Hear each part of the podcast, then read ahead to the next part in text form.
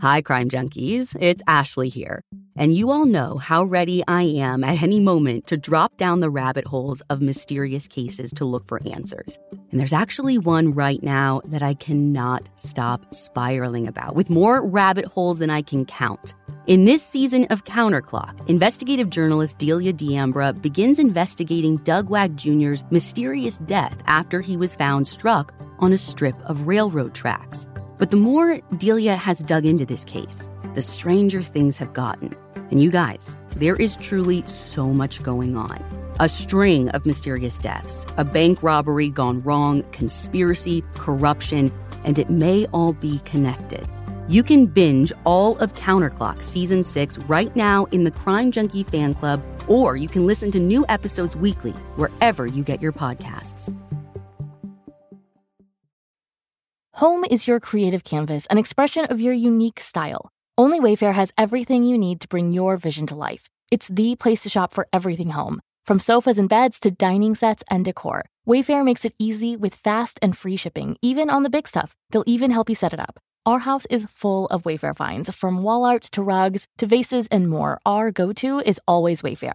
Every style is welcome in the neighborhood. Visit wayfair.com or get the Wayfair mobile app. That's wayfair.com. Wayfair. Every style, every home. From your morning podcast to your afternoon playlist, we know you personalize your entire day. That's why State Farm helps you personalize your insurance with the State Farm Personal Price Plan. It offers coverage options that help protect what you care about most at an affordable price just for you. Like a good neighbor, State Farm is there. Prices vary by state. Options selected by customer. Availability and eligibility may vary. Hi, Crime Junkies. I know, me again. This is like the third time this week I have dropped in your feed, and it actually won't be the last. But I'm here for a really special reason, or rather for a really special person. And that's a young girl named Jenny Lin. I know new people are finding Crime Junkie every day, so some of you don't know that I host another weekly true crime show called The Deck. And if what you love about Crime Junkie is the fact that we are truly moving the needle in the true crime space and bringing closure to unsolved cases, The Deck is that times 10.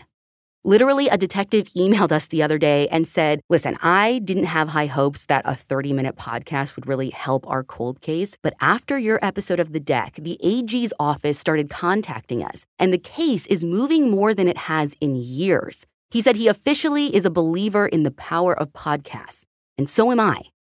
I know all of you out there can make a difference. And I have this case that's been weighing really heavy on my heart that I need you to help with. While I've been on my book tour for All Good People Here, one of the questions that I get asked over and over again is what case I wish the most could be solved, just one case. And the truth is there is no one case. All of them deserve resolution. But there is this one case that's been closest to my heart recently, one that's been keeping me up at night, and that's Jenny Lin. So because Crime Junkie has a wider audience, I wanted to make sure each and every one of you heard Jenny's story. Because together, I know we can help her family. So please, listen close, please share, and please take a moment to go follow The Deck wherever you listen to podcasts. Because there are over 30 other cases that you probably have never heard of before that need your attention. So without further ado, here is the story of Jennifer Lin, the Queen of Hearts from California, on The Deck.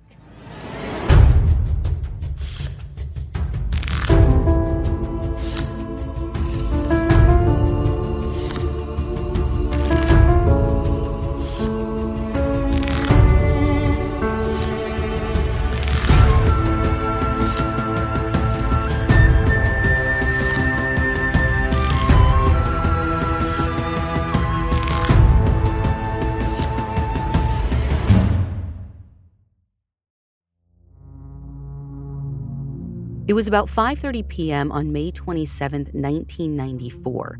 John Lin was at work at the Federal Reserve Bank in San Francisco, and he knew that his 14-year-old daughter was home alone in their Castro Valley home 30-some minutes away. So he called their house phone to check in on her. The call rang, but then the answering machine picked up. It wasn't like Jenny to not answer the phone if she was home, but he figured she was just busy around the house or maybe was outside playing with the family dog. So John wrapped things up at work and started heading home just before 6. He jumped on the train, as he did every day, and arrived at his station at around 6:30. That's when he hopped in his car and was home by 6:45. When he walked inside the house, he was probably expecting to be greeted by Jenny. But instead, there was just silence. He called out for her, but there was no response. So John started walking around the first level of the home, checking every room. As he walked, he noticed the TV was on, and on the dining room table was an uneaten microwave dinner, which meant that Jenny was definitely around somewhere. John thought Jenny was probably outside in the backyard, again, maybe playing with her dog or something, so he opened the unlocked sliding glass door, stepped outside, and sure enough, there was the dog outside in the dog run, but there was no sign of Jenny. And something that John found odd was the fact that the sliding glass door was unlocked when he opened it, but Jenny wasn't out there. He knew that his wife, Mei Lin, always checked before leaving for work that all of the windows were shut, all of the doors were locked. So this stuck out to him. John went back inside to check the one place he hadn't yet, upstairs. As he walked in his and Mei Lin's primary bedroom, he noticed something was off. The door to the ensuite bathroom was shut. The door always stayed open unless it was being used, and Jenny had no reason to be using that specific bathroom. So, with a lump in his throat, John slowly opened the door, and his worst fears were confirmed. Lying face down on the floor in a pool of blood was his daughter, Jenny. She was nude, her arms and legs were bound with gray duct tape, and it looked like her clothes had been cut off. Heart racing, John dropped to the floor beside his daughter and rolled her over. The front of her body was covered with puncture wounds. It was clear to John right away that it was too late for any life-saving measures. His beloved youngest baby girl was dead. Overcome with shock and grief, he picked up the nearest phone and dialed 911. And through tears and screams, he begged the operator to send help. As first responders were on their way, John called Mei Lin at work. I don't know how you get the words out, but John did. I went a little bit blank. All I thought was, is this real? Is this real? And I ran all the way from, I believe I was on the 4th floor or 5th floor of the building. I ran downstairs and I ran to my car and I drove. On the way back, all I can think of was, this is me. I could never see her again. I don't know. It's just so unreal at the time. That the moment of like something irreversible, and just the thought of, I couldn't see her again. That's it. That thought, it tears your heart. When deputies with the Alameda County Sheriff's Office arrived, they first did a thorough sweep of the house to clear it of any suspects, and medical personnel rushed in to check on Jenny. But just as John had told the 911 operator, there was nothing that could be done. And with the nature of how she was found, partially nude, bound with gray duct tape, and stabbed repeatedly, there was no doubt in anyone's mind that they were dealing with a homicide, and probably the most brutal killing they had ever seen. The bloody scene was a stark contrast in the Lin suburban upscale home. Police wasted no time. Right away, they called evidence technicians and more law enforcement to respond. The Lin's home, which hours earlier was a safe oasis for John, Mei Lin, and their two beautiful daughters, was now the biggest crime scene in the Bay Area. When police started searching the Lin's backyard, that's when they began to piece together what had happened. All over the deck, around the hot tub, and even in some patches of dirt, investigators found footprints. It looked like they were boot prints, maybe from a Gorilla brand work boot or something similar. Now, none of the prints were of a whole foot, though, so detectives weren't able to determine an exact shoe size. Best they could tell after lifting them were that they were somewhere between a men's size 9 and 11. You can actually find pictures of the prints and other crime scene photos in the blog post for this episode. That's on our website, thedeckpodcast.com. Now, police also found evidence that the killer's first attempt to enter the home was unsuccessful. on the sliding glass door on the upper balcony that went from the backyard up to an entrance to the primary bedroom, investigators found small pry marks. It looks like maybe a flat tip object was used to try and unlock the door, something like a flathead screwdriver maybe, but it didn't work. And so detectives determined that after this entry method failed, the killer went another route. Downstairs, one of the dining room windows on the side of the house that was in the dog run and looked toward the neighbor's house was smashed. Now, I'm sure probably a lot of you already know what a dog run is. I actually didn't until I saw pictures of this, which again, we have on our website. It's super helpful to see. But for those of you who can't access that right now, a dog run is kind of like this little fenced in area on the side of the house. It's within the yard connected to the house where you could basically let a dog out to just get some fresh air, go to the bathroom, but they don't have free rein to just roam the backyard. But anyway, it wasn't just the fact that the window was broken. To police, it looked like someone had shattered the window, then tried to cover it up. The interior curtain had been shifted from its usual position to cover up the window. And again, we've got pictures of this, but it's one of those where, it's connected at the top and the bottom of the window with this, tie in the middle. And that tie, again, normally sits right in the middle, but it was way down low. So they could just tell that even though the curtain itself was technically in the same position, someone had moved it or maneuvered it because that tie had kind of shifted all the way to the bottom. Aside from how the curtain was positioned, some of the glass shards also looked like they'd been moved to disguise the fact that the window was broken. So detectives suspected that was how the killer made entry to the home. Now, the opening was rather small, but it was just big enough for an adult to squeeze through. Now, if you look at the pictures on the website, this is something I actually can't wrap my head around. Because when I say that the opening was small, it looks so small. And the thing that I can't get over is there are even these shards of glass sticking up. So it's almost okay, say you punched a hole through the window. You've got these pokey glass pieces right on the bottom, facing up, which I would have assumed someone would either cut themselves on at a minimum as they were coming in if they were trying to maneuver around the shards, but really I almost would have expected those bottom pieces to be completely flattened off as someone is shuffling in and taking that with them.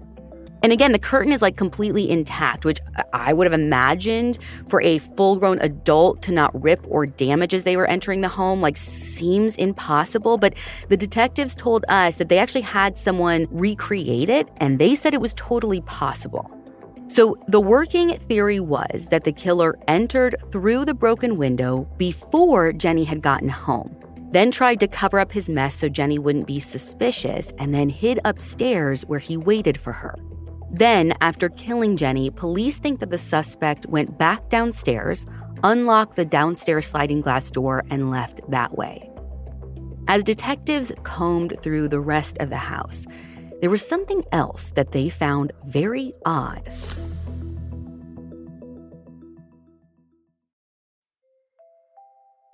It's such a nice perk to have the flexibility to work in all sorts of places. But working on the go seamlessly requires a strong network, which is why you should check out T-Mobile. They're America's largest and fastest 5G network.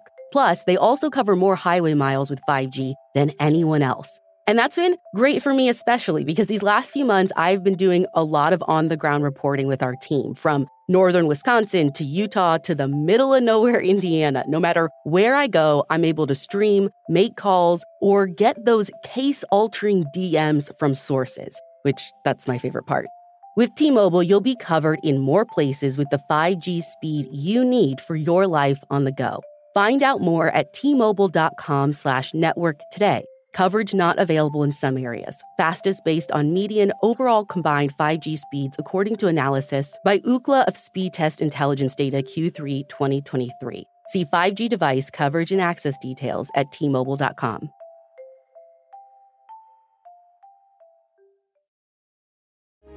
If someone were afraid of the dentist, maybe they haven't been in a long time, maybe they're embarrassed because they haven't been in a while, I feel like this would be a really safe place for them to go and get the care that they need.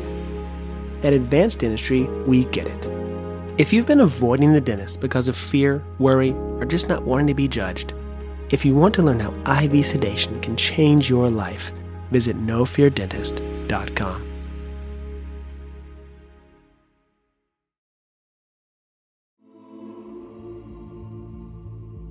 It appeared that nothing was taken from the home. Nothing had been ransacked or gone through.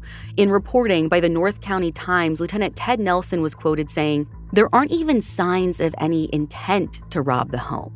The whole thing appears very controlled." While detectives and the crime scene technicians were scouring the property for clues, the coroner's bureau was conducting Jenny's autopsy and administering a sexual assault exam.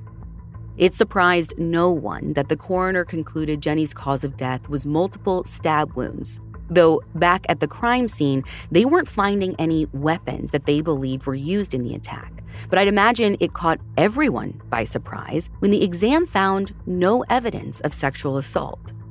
If neither theft nor sexual assault were the motive for killing a 14-year-old girl, then what the hell was? Police were stumped. In the same reporting from the North County Times, Lieutenant Nelson said, quote, "It appears the motive was to kill her. But why? She's just a cute little sweetheart of a girl, just a nice kid." Jenny was as talented as she was nice. She was a straight-A student at Canyon Middle School, where she was set to graduate in less than a month. Her teacher said she was even likely to be named the class valedictorian. Her dad, John, was so proud of her.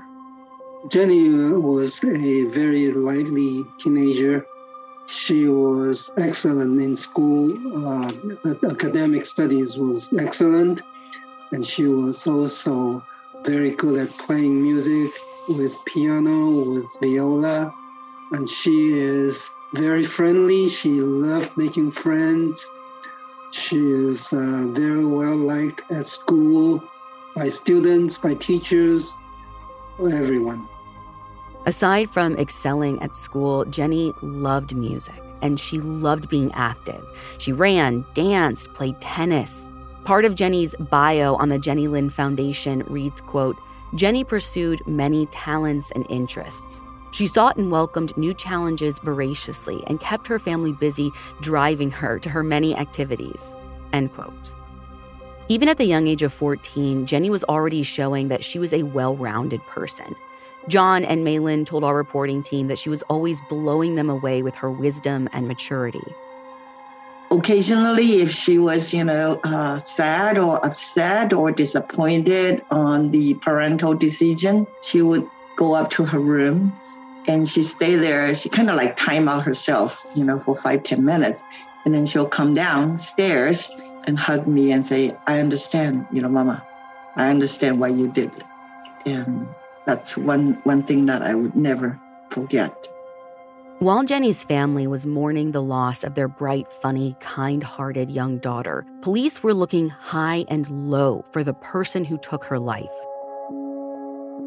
Because Jenny's murder happened in broad daylight in an upper-middle-class suburban neighborhood, one of those where houses are just inches apart, detectives were positive that someone must have seen or heard something. So the sheriff's office did a canvass of the neighborhood, going door to door, seeing if neighbors witnessed anything strange in the afternoon or early evening of May 27th. And just as investigators suspected, people did see some weird things, and the tips police got were a bit all over the place.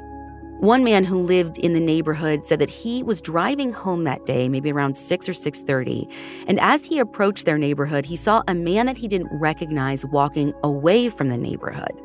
He said that this guy was on foot cutting through a baseball field right behind the Lin's house and was carrying a blue duffel bag with red straps.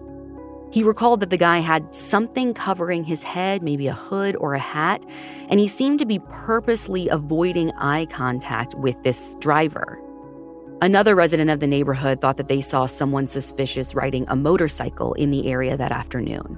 Someone else recalled a man was going door to door trying to sell people something, and a few people reported hearing a dog barking loudly at around 3 p.m. But if we assume that that was the Lin's dog barking at the intruder, that conflicts with detectives' timeline. According to their theory, the killer was already inside the house well before Jenny got home. Jenny got home from school at 2:45, and then the dog's heard at 3, which, to me at least, means that the barking dog probably wasn't related. Or, I guess the dog could have been barking when something was happening to Jenny, if the dog heard her screaming. I don't know, but you would think someone else would have heard her screaming.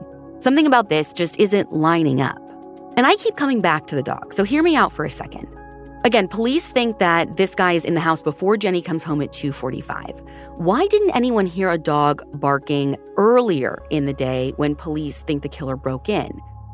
I had a long conversation about this with our reporter, and we did this over Zoom, and literally when I got on Zoom, her dog lost it, seeing me on the computer. And that's not that abnormal. Dogs will, they might not attack, but they're going to make noise, especially if they feel like the person that they love and are protecting is in danger. Like, someone is breaking into the Lin's house, for God's sake. I think most family dogs would be freaking out, barking up a storm that a stranger had entered the house. And even though it's inside at this time, again, we're assuming Jenny hasn't let the dog out into the dog run area.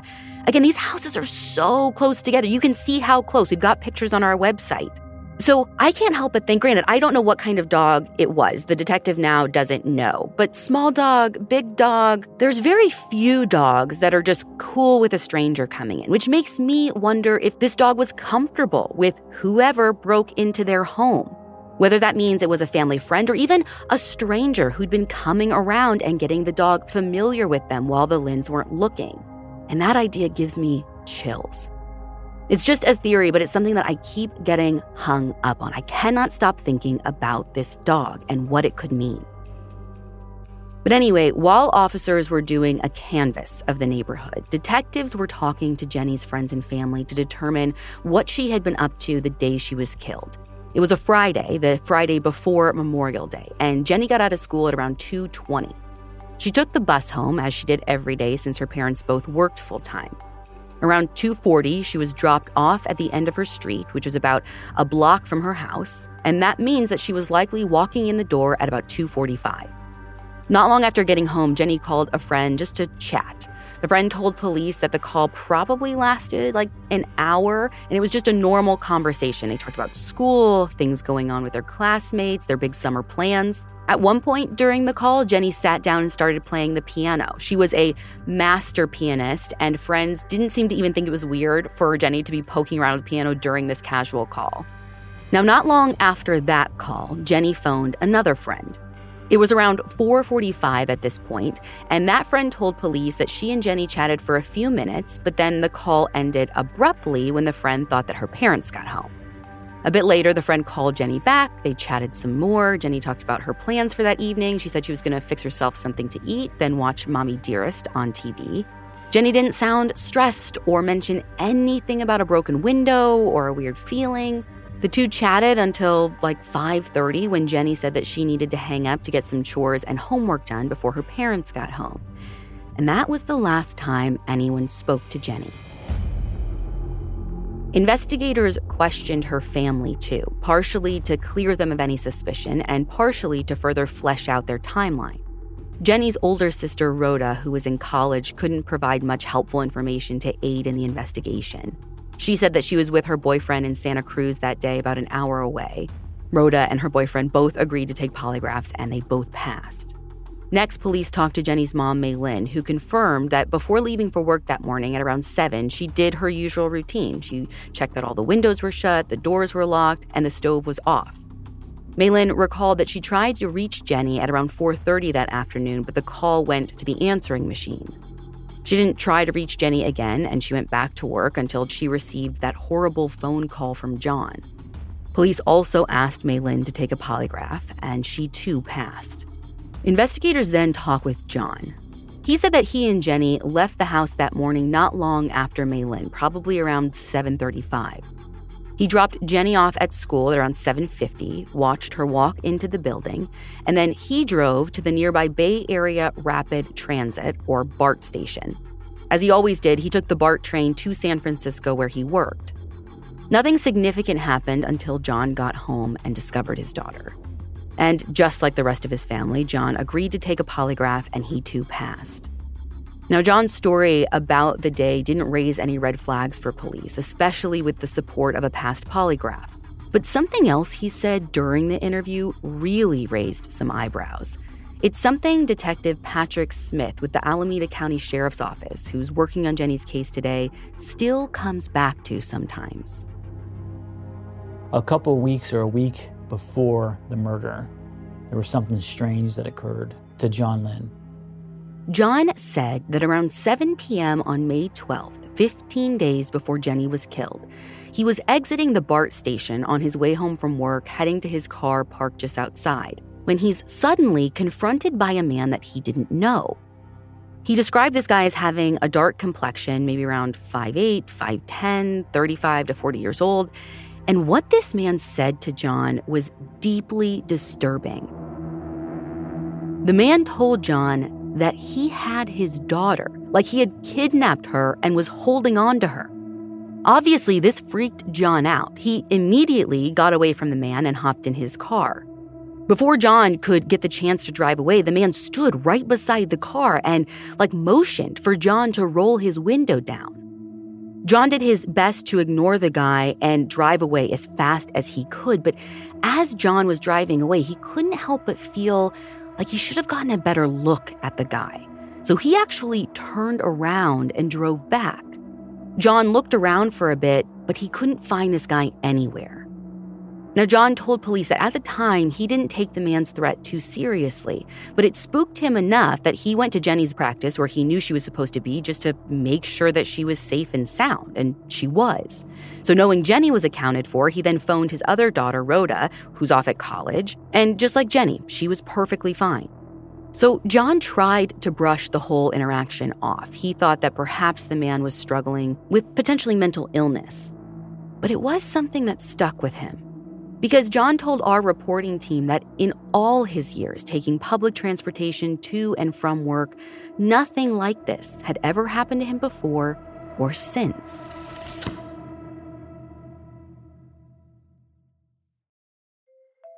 This show is sponsored by BetterHelp.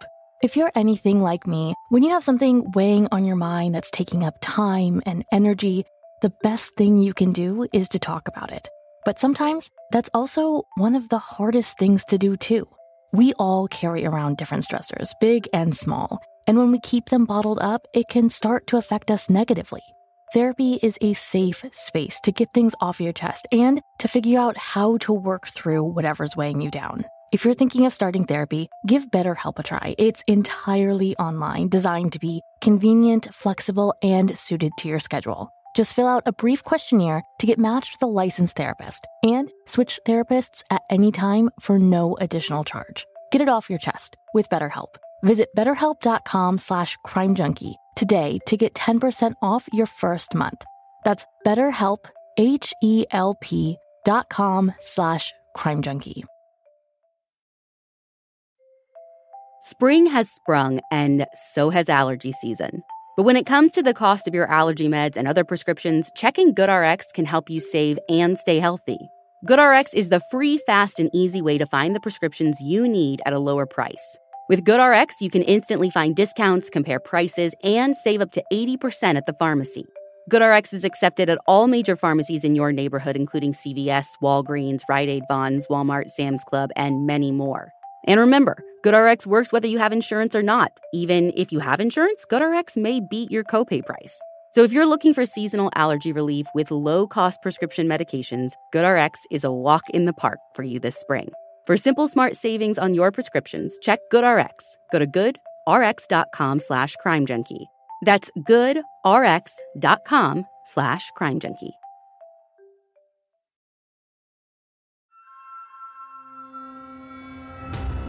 The interaction also stood out to police, and they arranged for John to work with a sketch artist right away. They wanted a composite of this guy ASAP. John didn't know how much he could actually remember, but he was willing to give it a shot. On June 3rd, a week after Jenny was killed, John met with the sketch artist, and the first composite of this mystery man was created. Though John wasn't super happy with the finished product. He didn't think that it resembled the man he saw.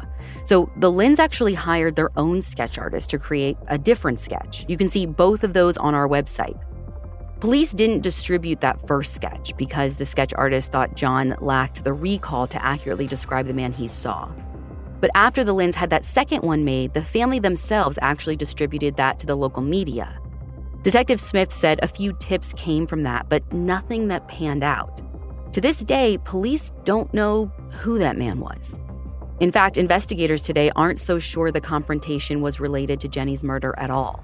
Detective Smith's gut says that it was likely just a coincidence. But I don't know, man. This has kept me up at night. I spiral on this. Part of me thinks it's too weird, too much of a coincidence. But then I swing the other way and say, but what was the point? If the guy who approached him was the same man who would later kill his daughter, what did he gain by telling John he'd kidnapped his daughter when he hadn't? I could spend the next 45 minutes talking about this alone because I have 100 theories. But they're theories. They're all suspicion. None of it's solid.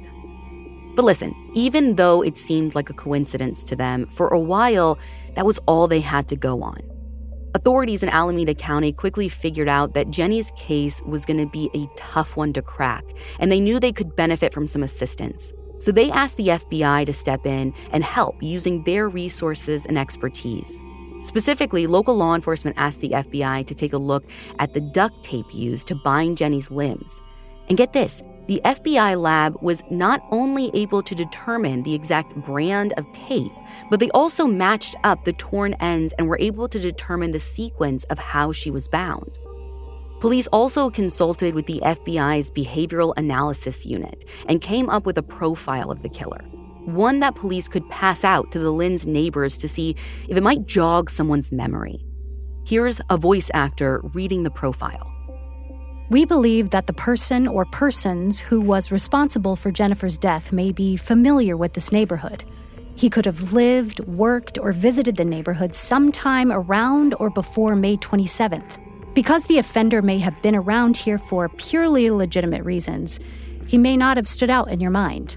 Please keep in mind that the person responsible for Jennifer's death would not necessarily appear strange, threatening, or weird if you would have had some type of interaction with him. We believe the offender is a loner who may live with others and interact with others, but he prefers his own company. He has reasonably good interpersonal skills, is comfortable in the neighborhood, would not necessarily stand out for any reason, and following the murder would have indicated concern or worry over what happened to Jennifer. It is likely that the person has a problem with alcohol, but would not normally appear drunk or out of control. It is possible he left for a day, perhaps longer, for what would appear to be legitimate reasons. However, if he still has ties to this area, he would have returned. This part about her killer knowing the neighborhood, I personally think is really important. We have some aerial footage of the neighborhood on our website, and it wasn't what I was picturing at all. It is like out there on its own in the middle of the California hills. This is not a place that someone just passes through without having a reason to be there. Now, even with all of these incredible resources at detectives' fingertips, there was a weeks-long lull in the investigation. Sure, police were getting tips and following leads, but nothing was materializing. They didn't have any suspects. Jenny's name stayed in the headlines, though. In July, John and Mei Lin were interviewed for a piece in the Oakland Tribune by William Wong. In the column, Wong described John and Mei Lin's journey moving from Taiwan to the United States in 1973 to pursue graduate degrees. After getting married in 1974, they decided to stay in the U.S. because they thought it would be a better place to raise their children. They settled in California because of its pleasant climate, and they ultimately chose the affluent Palomares Hills housing development because of how safe it felt. It was a new community. It was a pretty upscale community. Usually people have good jobs, are working diligently, really like to have a good environment to bring up their family. That's the kind of environment we're in. We thought that could be safer than any other place. Who knows that things like this could happen? The Lin's illusion of safety was crushed on May 27, 1994. In his piece, Wong wrote, quote, "Just like that, without any rational explanation, without any warning, the Lin's American dream was shattered. It will never be the same for a family that, until that awful moment, had every reason to celebrate their close-knit, comfortable middle-class existence." End quote. Although Jenny's case was still getting the media attention it deserved, police still didn't have any solid leads. That is, until August 3rd, just over 2 months after Jenny was murdered, when investigators' first promising suspect came on their radar. A 22-year-old Castro Valley resident who police asked us to call Doug. Doug shared a home with his parents in the same neighborhood as the Lins. Now, it's not clear who tipped police off about Doug or what they found suspicious about him, but the more detectives learned about this guy, the more their suspicion grew. They learned that Doug's father owned a surgical instruments sharpening business, which I didn't know was a thing, but to police, it meant that he would have had access to sharp tools if he wanted to commit a murder. Though, again, they didn't have a murder weapon at the scene, and as far as I can tell, never even determined with 100% certainty what she was stabbed with. Detectives reached out to Doug's parents to see if they could provide an account of where he was on May 27th, but they said they couldn't be of much help. That was the start of Memorial Day weekend, remember, and they were out of town. Now, I say they, but they did not include Doug, who stayed behind. So investigators went straight to their new person of interest, Doug, and they asked him what he was doing up to and on the day of Jenny's murder. He said that he was home all day until he picked up his girlfriend from work. After that, he and his girlfriend went back to his house and hung out. In fact, he said that's all they did the entire weekend. They didn't leave the house really at all. He told detectives that he didn't even know Jenny and he didn't hear about her murder until a few days later. But here's the thing. When police talked to Doug's girlfriend, they found out that her shift on May 27th didn't end until 8 p.m., more than an hour after Jenny's body was found. Police also learned that not long after Jenny's murder, Doug moved out of his parents' home and in with a friend, but a few weeks later moved back in with his parents. Ring a bell? That's exactly in line with what the FBI profilers said would happen. So investigators kept their eye on Doug, but they didn't have any solid evidence or enough probable cause to make an arrest. So they took time to pursue other leads that came along, like one in August of '94, when detectives in Alameda County got a call from another agency letting them know about a suspicious guy who'd just come on their radar, who they might want to look into for Jenny's murder. 600-some miles north in Portland, Oregon, police found a man sleeping in a car that had been stolen from San Ramon, California. And what they found inside was disturbing. Things like around weight, books on topics ranging from satanic culture to body chemistry to first aid, pornographic material, 2 blue ski masks, plastic flex cuffs, handcuffs, a knife, a claw hammer, binoculars, combat boots, a blue bag, and gray duct tape. The man who'd been sleeping in the stolen car was 26-year-old Oregon resident Sebastian Alexander Shaw. Police took him into custody and called authorities in San Ramon to let them know about the stolen car. And when a detective in San Ramon heard about the Sebastian guy and the contents of his car, his mind immediately went to Jenny Lin. He thought there might be a connection, so he's the one that called Alameda County Sheriff's Office right away. The sheriff's office agreed that this Sebastian guy seemed like a promising suspect, especially considering what was found in his car. So they got a hold of the duct tape that was found and sent it to the FBI's lab to compare it to the tape used on Jenny. While the FBI was analyzing the tape, Alameda County detectives were looking hard at Sebastian, trying to figure out if he had any connection to California.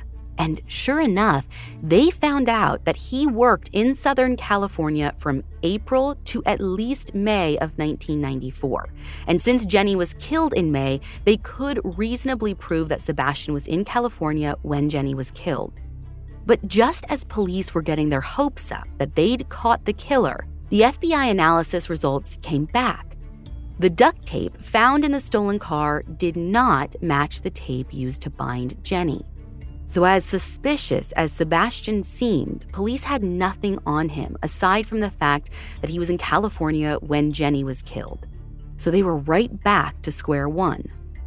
Investigators couldn't shake the feeling that the answers they were looking for were in the Lin's neighborhood. So in September, police organized a thorough canvass of the area. They'd already done a traditional door-knocking canvass, but this one involved a detailed written questionnaire that the FBI put together for police to deliver to every house within the Lin's neighborhood. And it included all kinds of questions. Have you ever heard of Jennifer Lin? Have you heard about what happened to Jennifer? Were you in the neighborhood on May 27, 1994? Who all lives in your house? Who was at your home that day? Who else did you see in the neighborhood at the time? Did you have any repairmen or other maintenance-type house calls on May 27? What's your opinion as to the type of person who could be responsible for Jenny's murder? And boy, oh boy, did the questionnaire pay off. It resulted in a major tip for police. Apparently, at least one neighbor did see something suspicious on the day that Jenny was murdered, but for some reason decided to keep the information from law enforcement. I'm going to tell you about that in part 2 of Jenny Lin's story, which you can listen to right now, either here in the Crime Junkie feed or in the feed for our other podcast, The Deck. Now, we split this episode into 2 because the rest of this investigation is long and complicated with so many twists and turns. So please go listen right now to the rest of Jenny's story, which is far from over. Until then, if you have any information about the murder of Jennifer Lin on May 27, 1994, please contact the Alameda County Sheriff's Office at 510-667-3636. Or you can call the Jenny Lin hotline at 855-4-JENNY-LIN, J-E-N-N-Y-L-I-N. That's 855-453-6695. There is currently a $200,000 reward for information leading to the arrest and conviction of Jenny's killer. If you don't know anything about her murder, but you'd still like to help in some way, you can donate to the Jenny Lin Foundation at JennyLin, that's L-I-N, foundation.org.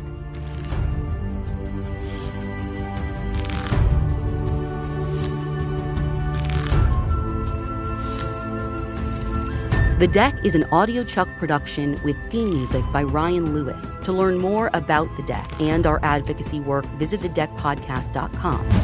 So, what do you think, Chuck? Do you approve? NetCredit is here to say yes, because you're more than a credit score. Apply in minutes and get a decision as soon as the same day. Loans offered by NetCredit or lending partner banks and serviced by NetCredit. Application subject to review and approval. Learn more at netcredit.com/partners. NetCredit. Credit to the people. Here you are. BPMs high, sweat dripping, body moving, tongue panting. You're working hard, real hard, and you're thirsty. You need vitamins, nutrients for peak performance and energy. And your plants do too. Aw, I mean, just look at the little guy. Water-soluble plant food from Miracle-Gro is full of essential nutrients. Just a little scoop into your watering can and boom, instant feeding and bigger, more beautiful plants. It's kind of like a sports drink for your plants. You may have to suffer from heat, but your plants do not.